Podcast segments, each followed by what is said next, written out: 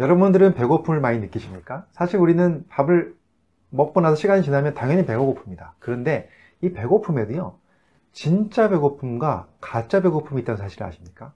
진짜 배고픔은 바로 생리적 배고픔을 얘기하는 것이고요. 가짜 배고픔은 바로 심리적 배고픔을 얘기합니다. 하지만 우리는 그걸 구분하지 못하고 진짜 배가 고픈 것처럼 느껴져서 음식을 먹으면서 점점 더 건강에 나쁜 영향을 미치는 거죠. 오늘은 제가 여기서 진짜 배고픔과 가짜 배고픔을 구분하는 방법을 정확하게 설명을 드리고 우리가 어떻게 하면 좀 더 건강하게 음식을 잘 관리할 수 있는지에 대한 이야기를 좀 드려보도록 하겠습니다.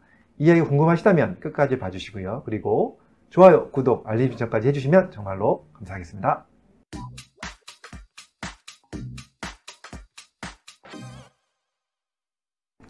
안녕하세요. 교육하는 의사, 가정의과 전문의 이동관입니다. 오늘은 제가 진짜 배고픔과 가짜 배고픔 말씀을 드리고 있는데요. 진짜 배고픔은 생리적으로 진짜 배고픈 거죠. 진짜로 몸에서 음식이 필요한 상태가 된 겁니다. 음식을 먹어야 됩니다. 반대로 가짜 배고픔은요. 심리적 또는 정신적 배고픔이라고 얘기합니다. 실제적으로 몸에서는 그런 칼로리가 필요하지 않지만 나도 모르게 배고픔을 심리적으로 느끼면서 우리가 거기에 속아서 자꾸 음식을 먹게 되고 그것 때문에 비만이 생기고 여러 가지 성인병이 생길 수 있다는 겁니다. 이 두 가지를 그럼 우리는 어떻게 구분해낼 수 있느냐 여기에 대한 이야기 좀 드리려고 합니다. 이걸 잘 구분하셔야 우리가 가짜 배고픔에 속지 않고 진짜 배고플 때만 음식을 드셔야만 건강한 어, 몸매에 또 건강한 어, 체력을 유지할 수 있다는 거죠. 자 그렇다면 첫 번째 예, 그 차이점 첫 번째 차이점은 바로 어, 식사하고 나서 시간입니다.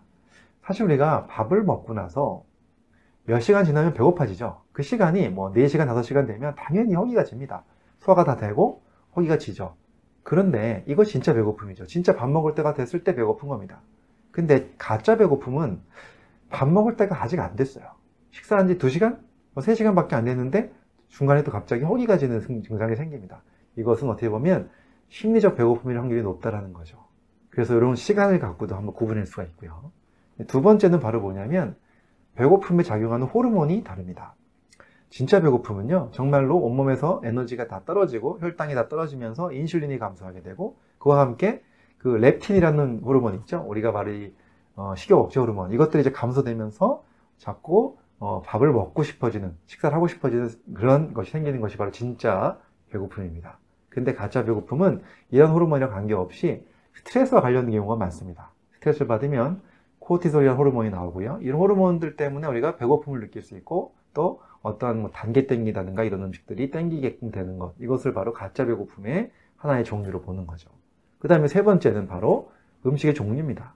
여러분들 어떠세요? 배고프면 사실은 뭐든지 다 먹고 싶죠. 정말 배고프면 어, 평소에 맛이 없던 것도 맛있게 느껴지고 다 시장이 반찬이라고 맛있게 느껴집니다.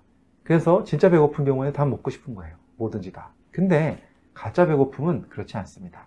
일정하게 분명히 나는 좀 아까 식사를 했는데 조금 있다가 바로 먹고 싶은 게 생깁니다. 그것은 바로 특정하게 어떤 단계 먹고 싶다든가 초콜릿이 먹고 싶다든가 아주 정말 좋아하는 뭐 떡볶이가 먹고 싶다든가 이런 식으로 어 뭐 한 가지 특정한 음식이 확 땡긴다. 이것은 진짜 배고파서 그런 것이 아니라 심리적인 배고픔으로 보는 것이 맞습니다. 이런 경우는 우리가 진짜 배고픈 게 아니기 때문에 좀 참아주는 것이 좋죠.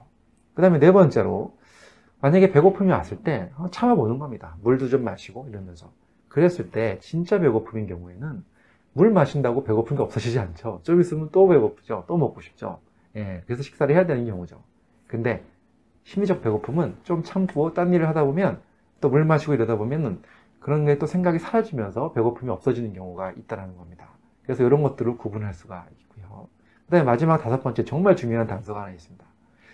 진짜 배고픔은 몸에서 배고픈 거기 때문에 배에서 그렇죠. 소리가 나죠. 꼬르륵 소리. 꼬르륵 소리가 난다는 것은 진짜 몸에서 많이 배고픈 걸 의미하는 겁니다.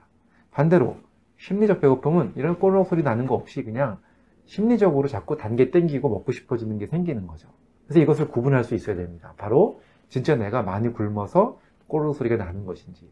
그래서 이런 것들을 잘 구분함으로써 우리가 내가 지금 배고픈 게 진짜 배고픈 건지 아니면 가짜로 배고픈 건지를 확인할 수 있으시다면 그렇죠. 우리가 훨씬 더 건강한 식사를 할 수가 있겠습니다. 바로 진짜 배고플 때만 식사를 하면은 훨씬 더 어, 우리가 건강하게 어, 몸매를 유지할 수 있고 또 성인병을 예방할 수가 있죠. 반대로 가짜 배고픔에 자꾸 속아가지고 이런 것도 자꾸 먹게 되면 그것이 다 과잉한 칼로리가 돼서 살이 찌고 비만이 오고 당뇨가 올 수 있고 그럴 수 있지 않습니까? 그래서 이제부터 오늘 제가 말씀드린 다섯 가지 구분하는 것 진짜 배고픔과 가짜 배고픔 잘 구분하셔서 건강한 식사 하셨으면 좋겠습니다. 감사합니다.